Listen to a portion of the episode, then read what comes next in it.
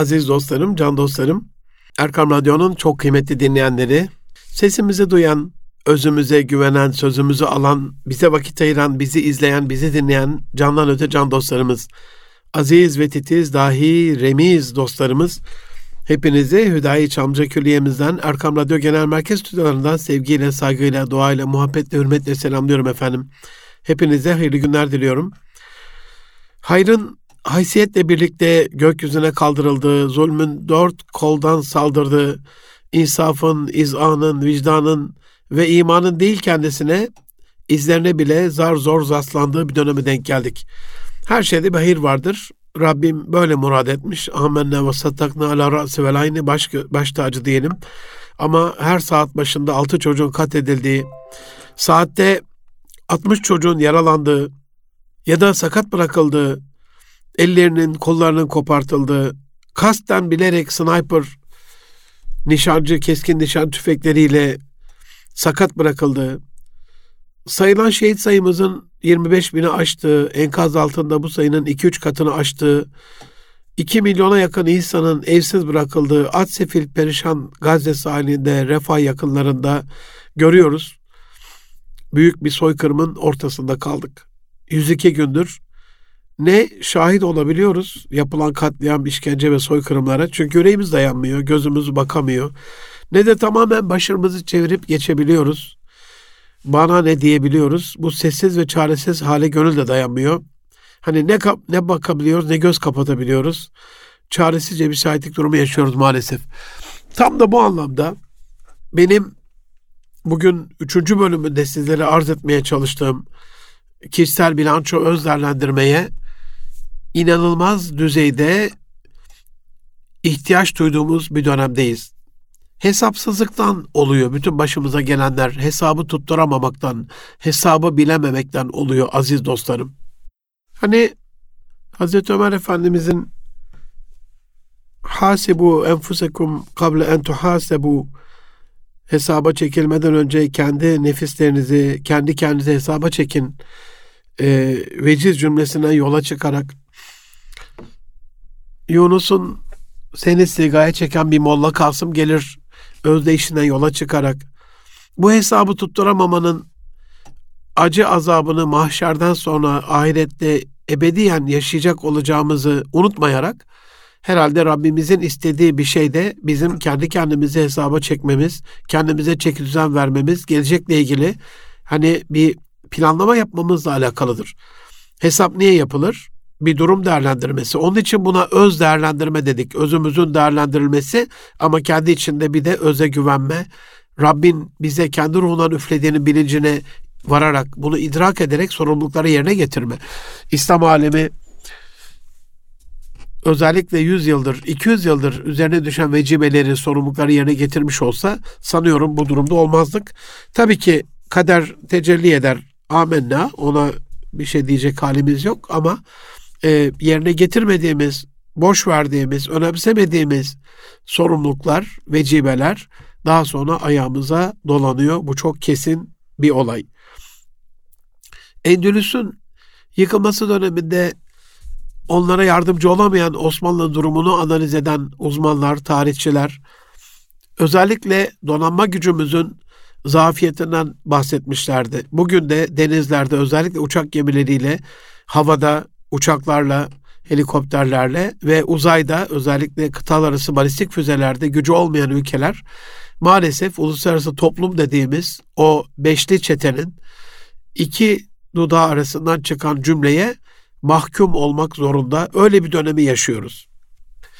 Bu beşli çeteyle alakalı bugüne kadar bize hep Batı medeniyeti, çağdaşlar, uygarlar, ileri ülkeler, medeni ülkeler, humanistler, insancıl ülkeler, empati yapan, duygusal zekası yüksek ülkeler diye bize yedirmişlerdi bunu maalesef.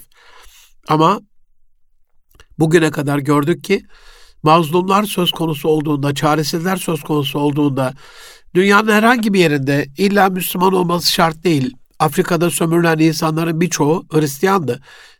Onlar Amerika'ya gittiklerinde birçoğu Hristiyan oldu ama Hristiyanlara bile zulmettiler. Yani buradaki tek kıstas Müslümanları değil ama e, 57 ülkenin çoğunluğunda zulmün devam ediyor olması da mazlumların e, öncelik listesinde Müslümanların olduğunu gösteriyor.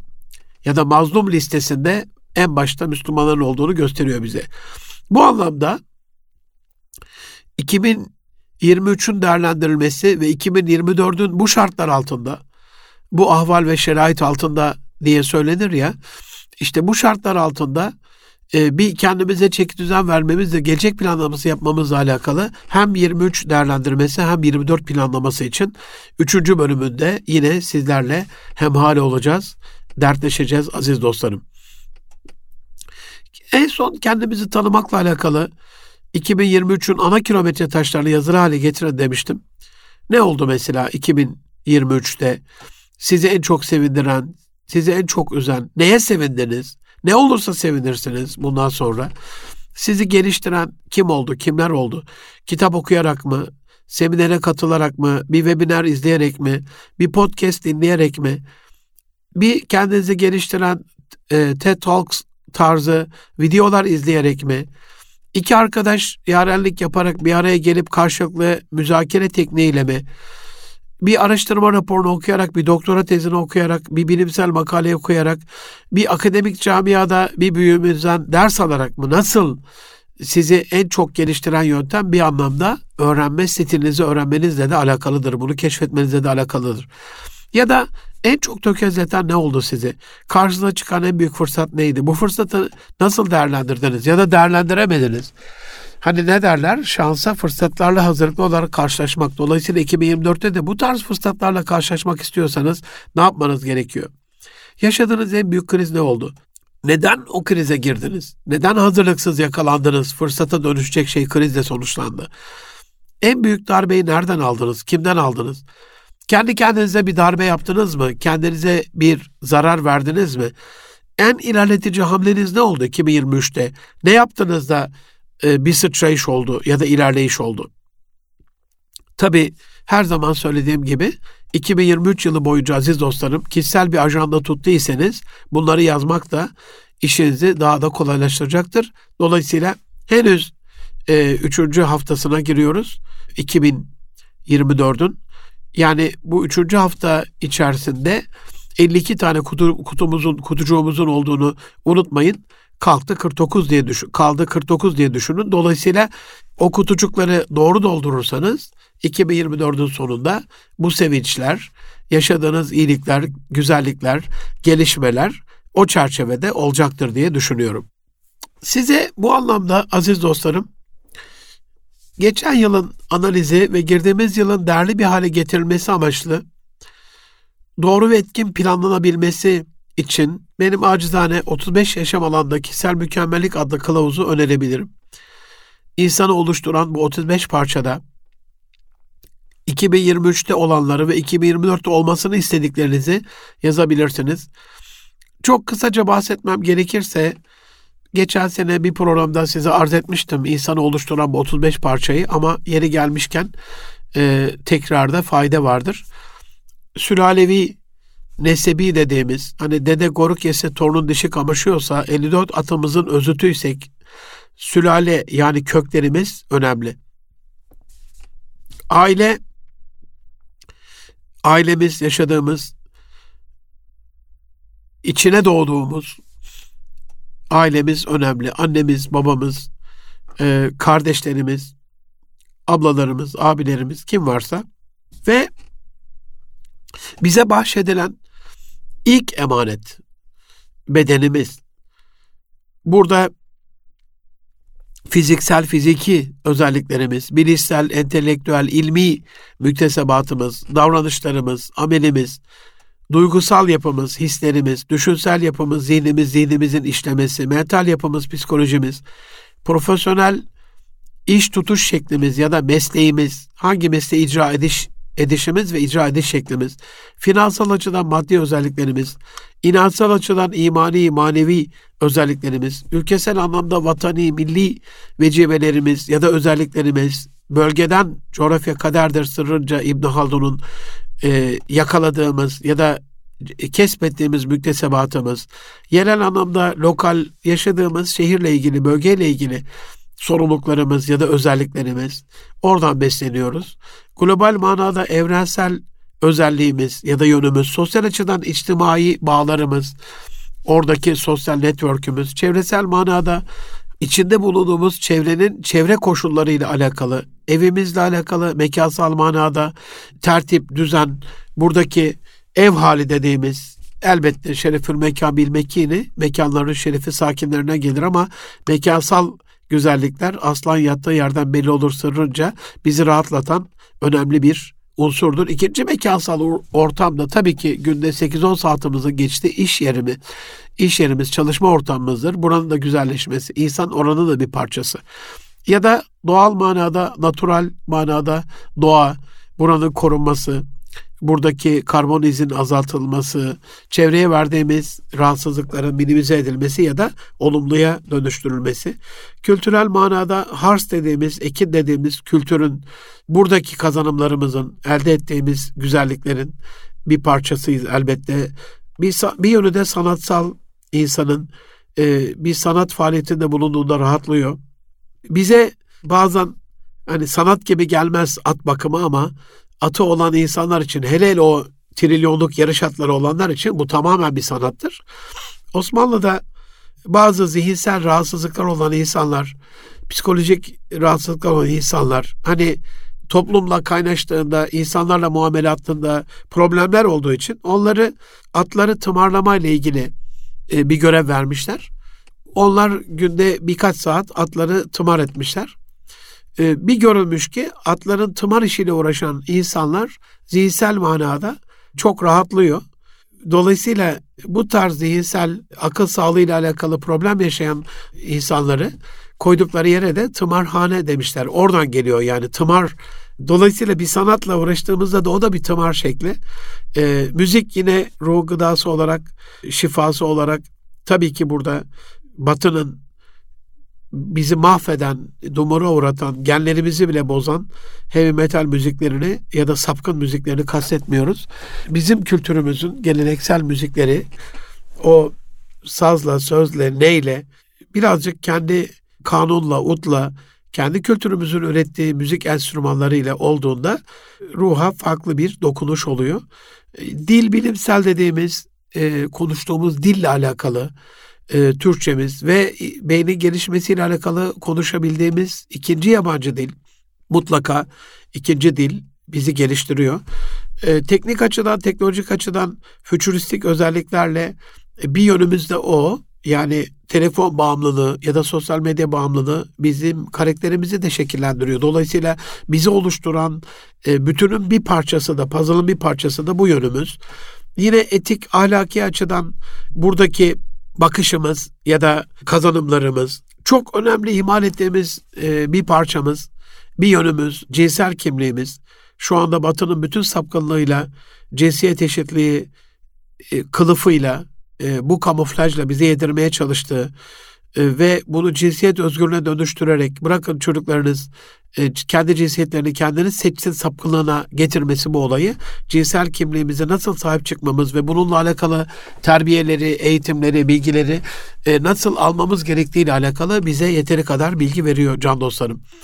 Bir başka parçamız iletişimsel, interpersonal dediğimiz kişiler arası iletişimimiz, ilişkimiz.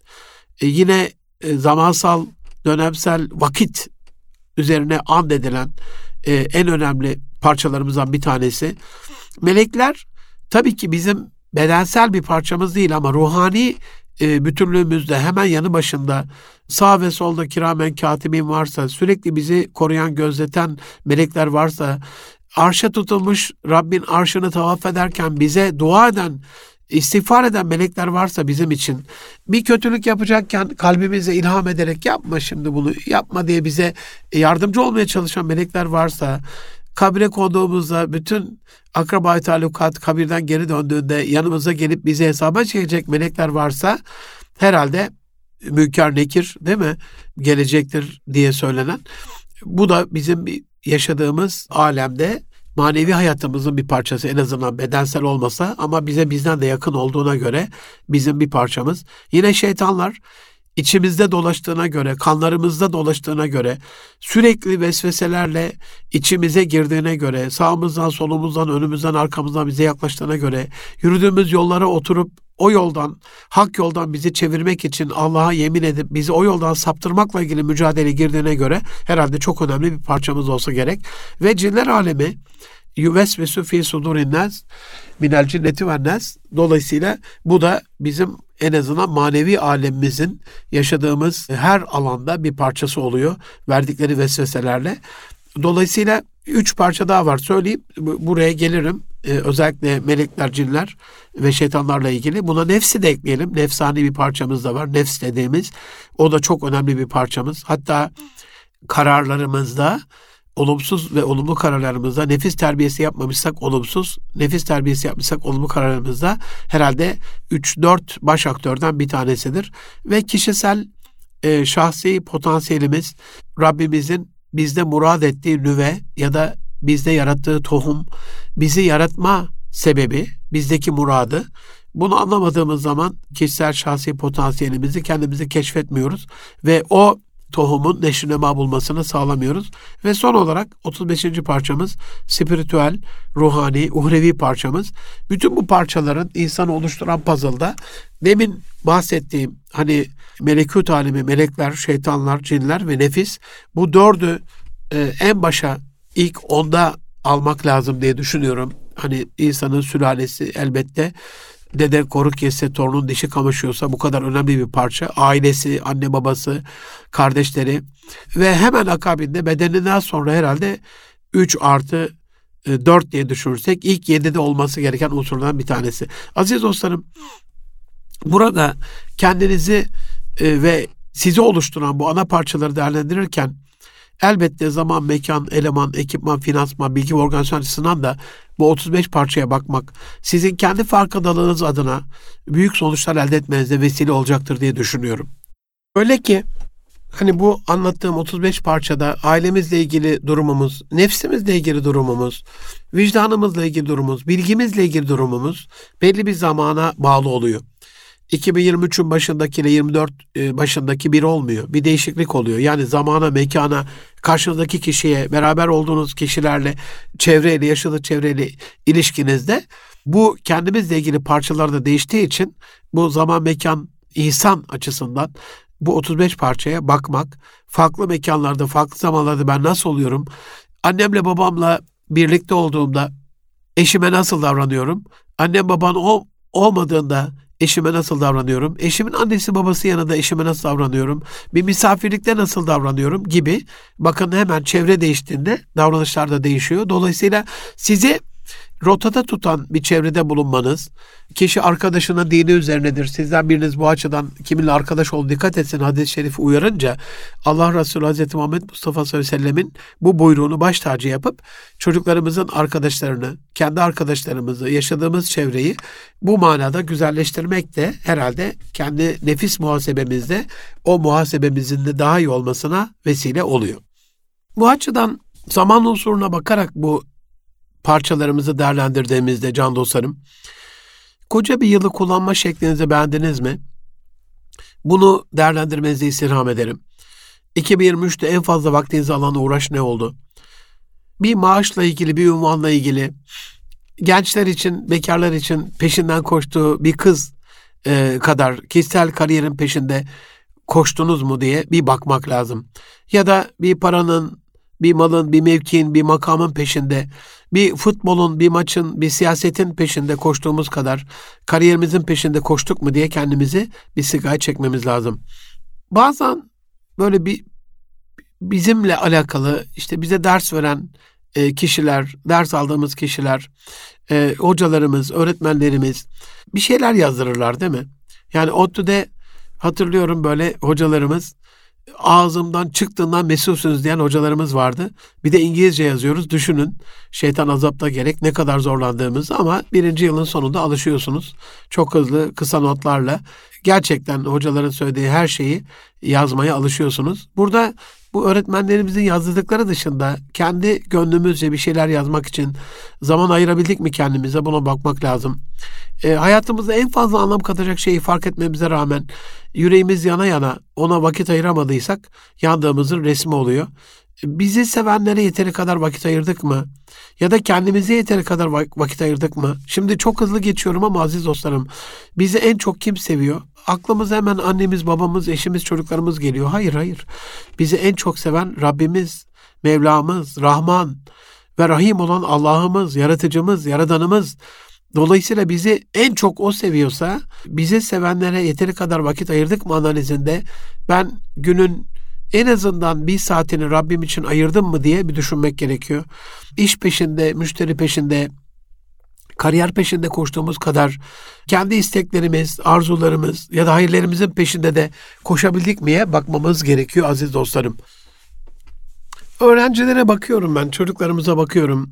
Çok agresif bir şekilde anne babaların baskısıyla, üniversite sınavlarıyla alakalı, daha ilkokuldan başlayan kısaltmalarını artık ezberleyemediğimiz kadar değişen sistemde ÖSS'den başlayıp OKS'ye, LYS'ye, LGS'ye dönen sınavlarla koşturuyor çocuklar.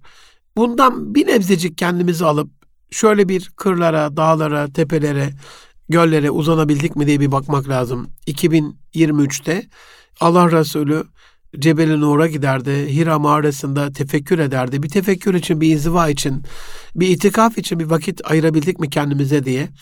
İçimdeki özü nasıl ziyaret edebildim, nasıl ona gidebildim ya da ona nasıl seyahat edebildim, içe doğru seyahattir, seyahatlerin en yücesi herhalde. E, bunu analiz etmek lazım. Unutmamak lazım ki aziz dostlarım, yani sınavların en e, mübareği, muazzezi, muhteşemi, mukaddesi ve en sonucu itibarıyla ebedi hayata katkısı olan katsayısı en yüksek sınav herhalde ahiret sınavı olsa gerek. Yani içinde olduğumuz sınavı unutmamak gerekiyor. Mekansal anlamda mekan değişince kişilik, karakter, davranış, tarz, stil değişiyor demiştim. Dünyada mekan, ahirette iman demiş zaten ecdadımız bu anlamda. Mekansal özelliklerden memnun olup olmadığımızı, bulunduğumuz yerden memnun değilsek bunun değişikliğiyle alakalı 2023'te ne yaptınız, ne yapmadınız? Biz genellikle hani bulunduğu yerden memnun olmayan ve bunu sıklıkla eleştirenlerin olduğu bir ülkede yaşıyoruz. Ama memnun değilsek değişimle alakalı bir şey yapmamız gerekiyor. Çalışanlar çalışır ülkede memnun değil. Vatandaşlar yaşadığı ülkeden memnun değil. Gençlerin birçoğu bu ülkeden ayrılmak istiyor. Üniversitelerin yüzde seksen altında bir fırsat olsa hemen yurt dışına geçmek istiyormuş gençler. Anne babalar çocuktan memnun değil. Çocuklar anne babadan memnun değil. Çok güzel bir evde oturmasına rağmen insanlar Gazze'de gözümüzün önünde soykırıma, oraya, soykırıma, katliama uğrayan kardeşlerimizi göz göre göre görmemize rağmen hala dubleksten triplekse, hala yüzme havuzlu, hala çok şatafatlı, inanılmaz böyle lüks ve israfın kol gezdiği mekanların peşindeyiz. Okuldayız, gözümüz dışarıda. Arabadayız, gözümüz dışarıda. Evdeyiz, gözümüz dışarıda. Hep bulunduğumuz mekanla alakalı bir erteleme ya da üşengeçlik içindeyiz. Onun için elbette tebdili mekanda ferahlık vardır ama mekanı güzelleştirmekle ilgili de sorumlu olan biziz. Mekan güzel olsa bile etraf darmadağınıksa güzel mekan elbette kabak tadı verecektir. Bu anlamda 2024'te bu mekanı düzeltmekle ilgili ilk başta anlattığım zamanı iyi kullanmakla ilgili e, ve üçüncü kısmı bunun mekan, zaman, mekan, eleman yani insan. İnsan denilen o meçhul varlık. Özellikle tabii 35 parçaya tek tek bakmak, insan oluşturan parçalara bakmak ve bunları değerlendirmek çok önemli ama herhalde en önemlisi içindeki bizi keşfedebilmemizdir. Onun ruhsal, fiziksel, duygusal, zihinsel ihtiyaçlarını karşılayabilmektir aziz dostlarım. Bunu yapamadığımızda gönlümüz ya da deli gongluğumuz Neşet Ertaş'ın tabiriyle e, hoş olmuyor. İçinde kendisiyle hoş olmayan insan hangi insanla karşılaşırsa karşılaşırsın kendi farkına varmadığı için onun farkına da varmıyor. Böyle bir kısır döngüye girmiş oluyor. Can dostlarım ben Deniz Münir Arıkan. Erkam ve Dön Nitelik İnsan programımıza kısa bir aradan sonra bu öz değerlendirme ve kişisel bilanço ile ilgili devam edeceğiz. Az sonra görüşmek üzere efendim. Buluşma noktamız Erkam Radyo. Can dostlarım, Erkam Radyo'da Nitelikli İnsan programında Münir Erkan'la yeniden birliktesiniz. E, programın ikinci yarısındayız. Öz değerlendirme ve kişisel bilanço. Üçüncü programın ikinci bölümü diyelim. Burada anlattığım, ilk bölümde anlattığım bizi oluşturan 35 parçanın zaman, mekan, eleman bazında özellikle tabii ki buna kullandığımız ekipmanlar, özellikle finans gücümüz, edindiğimiz bilgimiz ya da bütün var olan kaynaklarımızı organize edebilme gücümüz. Ben 2020, 2023'e değil 21. E, yüzyıla özür dilerim. Organizasyon yüzyılı diyorum. Hakikaten bu yüzyıl bütün kaynakların var olduğu ya da yok olduğu. Sizin organizasyon kabiliyetinize kalmış. İyi organize edenler kazanıyor. Dolayısıyla ne organize edebildik? Hangi organizasyonlara katılabildik? Bunun içerisinde organizasyon deyince insanların aklına işte belli müzik organizasyonları ya da bir seminer organizasyonu geliyor ama ziyaretler dersek herhalde ortaya çıkar. Akraba ziyaretleri, komşu ziyaretleri, fakir fukara ziyaretleri gibi özel tebrikler, taziyeler, hatta hapishane ve hastane ziyaretleri. Bütün hepsi bir organizasyon. İyi organizasyon, güzel organizasyon sonucu da değiştiriyor. Aziz dostlarım, kişisel bilanço ile alakalı en büyük farkındalığımız herhalde bu bilançodaki gelir kaynaklarının farkında olmaktır. Diyelim 2023'ü değerlendirdik ve bilanço zarar veriyor. Neye ihtiyacımız var? Bu zararı telafi etmek adına yeni gelir kaynaklarına.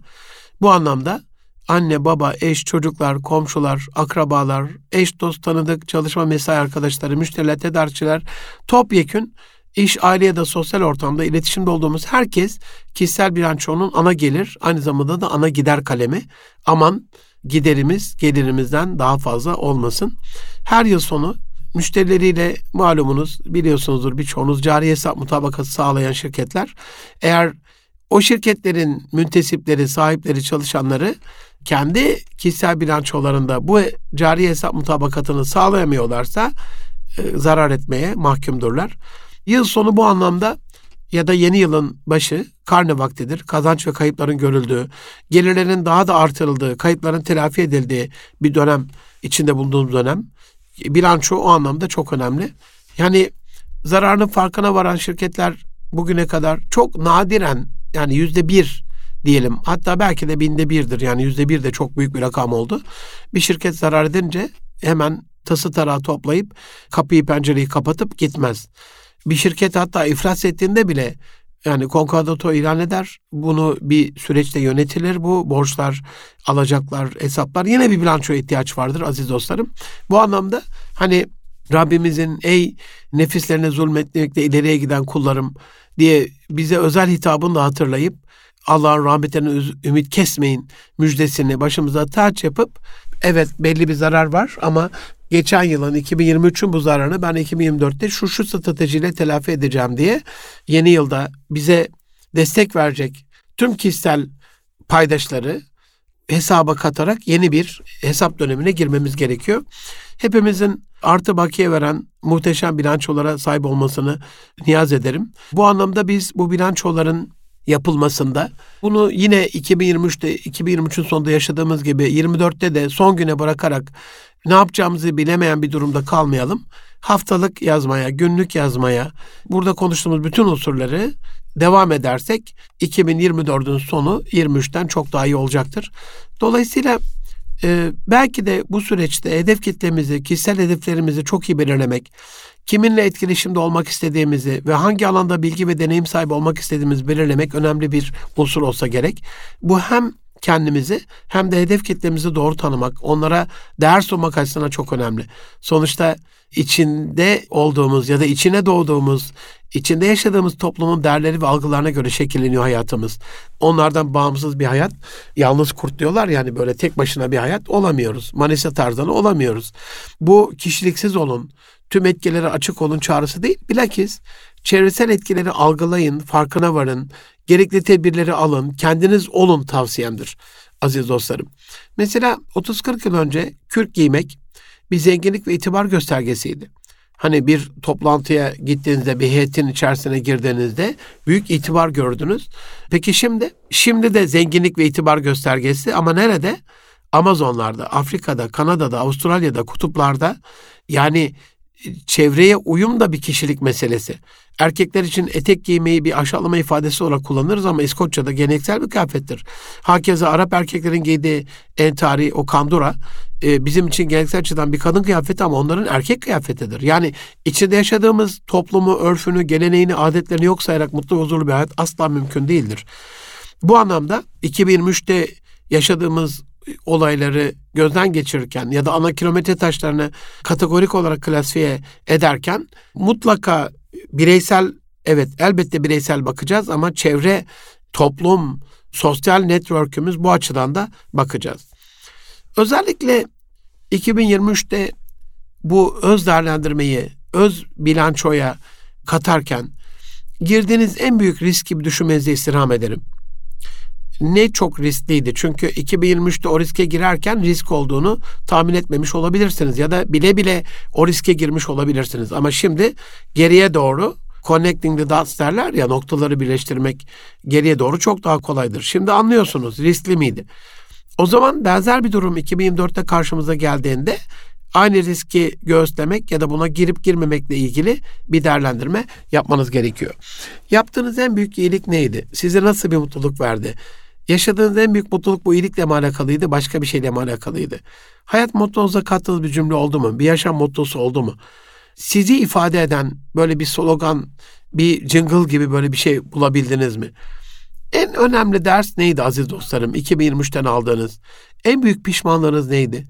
Öğrendiğiniz en faydalı şey neydi? Kaybettiğiniz en değerli şey neydi? Neyin acısını yaşıyorsunuz şu anda? Ah keşke dedirten şey ne size şu anda?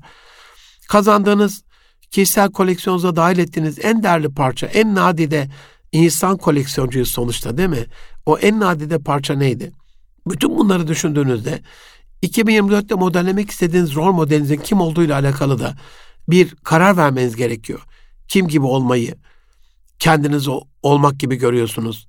E, bu eğer futbol oynamak istiyorsanız Ronaldo olmak isteğiniz onun karbon kopyası olmaz anlamına gelmiyor aziz dostlarım. Yani Ronaldo gibi mükemmel futbol oynamayı hedefinize alırsınız. Antrenmanları tıpkı onun gibi yaparsınız. Hatta onun beslenme şekliyle, diyet şekliyle menüye yüzde yüz uyar, uyarsınız ama oyun stili size has olacak elbette. Onun gibi Filistin meselesine destek olabilir. Ve onun yaptığının aynısını yapacağım bile diyebilirsiniz yani ama fark kaçılmaz bir şekilde uygulamada ortaya çıkacaktır. Hani bazen ben rastlıyorum koçluk seanslarında hocam ben kendim olmak istiyorum bu çok değerli bir şey ama yine de bir rol modeli sizin kendiniz olmaklarınızla alakalı süreçte size çok daha faydalı olabilir.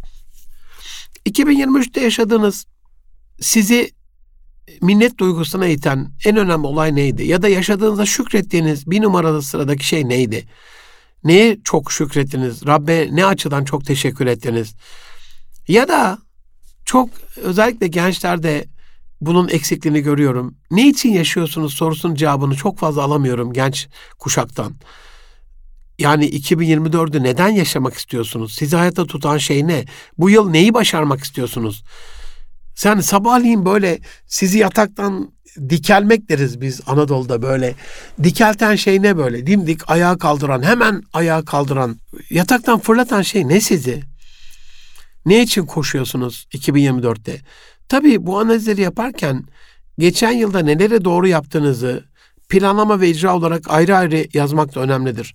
Hani planladığımız şeyler, insan çok şey planlar, çok şey hedefler, çok şey ister ama icra olarak icra ettiğin, başardığın en önemli üç şey ve bunu başarmanıza vesile olan kaynaklar. Hani kişisel miydi, ailevi miydi, sosyal miydi, kurumsal bir destek mi aldınız, çok sevdiğiniz birinden özel bir destek mi aldınız? Bunu değerlendirmek herhalde muhasebede önemli bir unsur olsa gerek. 2023'te yine kimden aldığınız destekle daha yaşanılabilir bir yıl yaşadınız. Sizi ferahlatan şey ne oldu? Ferihne ya Bilal derdi Resulullah Efendimiz sallallahu aleyhi ve sellem. Yani Bilal anlardı Hazreti Bilal ezan okumasını istiyor. Çıkar o yanık sesiyle bir ezan okurdu.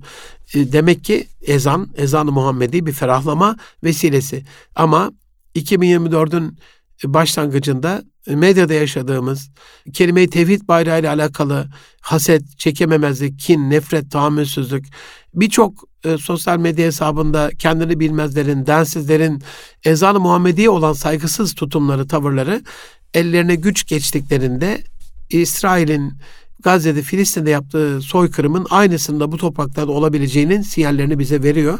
Allah zalimleri güç ve kuvvet erbabı yapmasın, mazlumları güçsüz ve kudretsiz kılmasın, bizi güçten, kudretten, takattan düşürmesin, onların eline fırsat vermesin.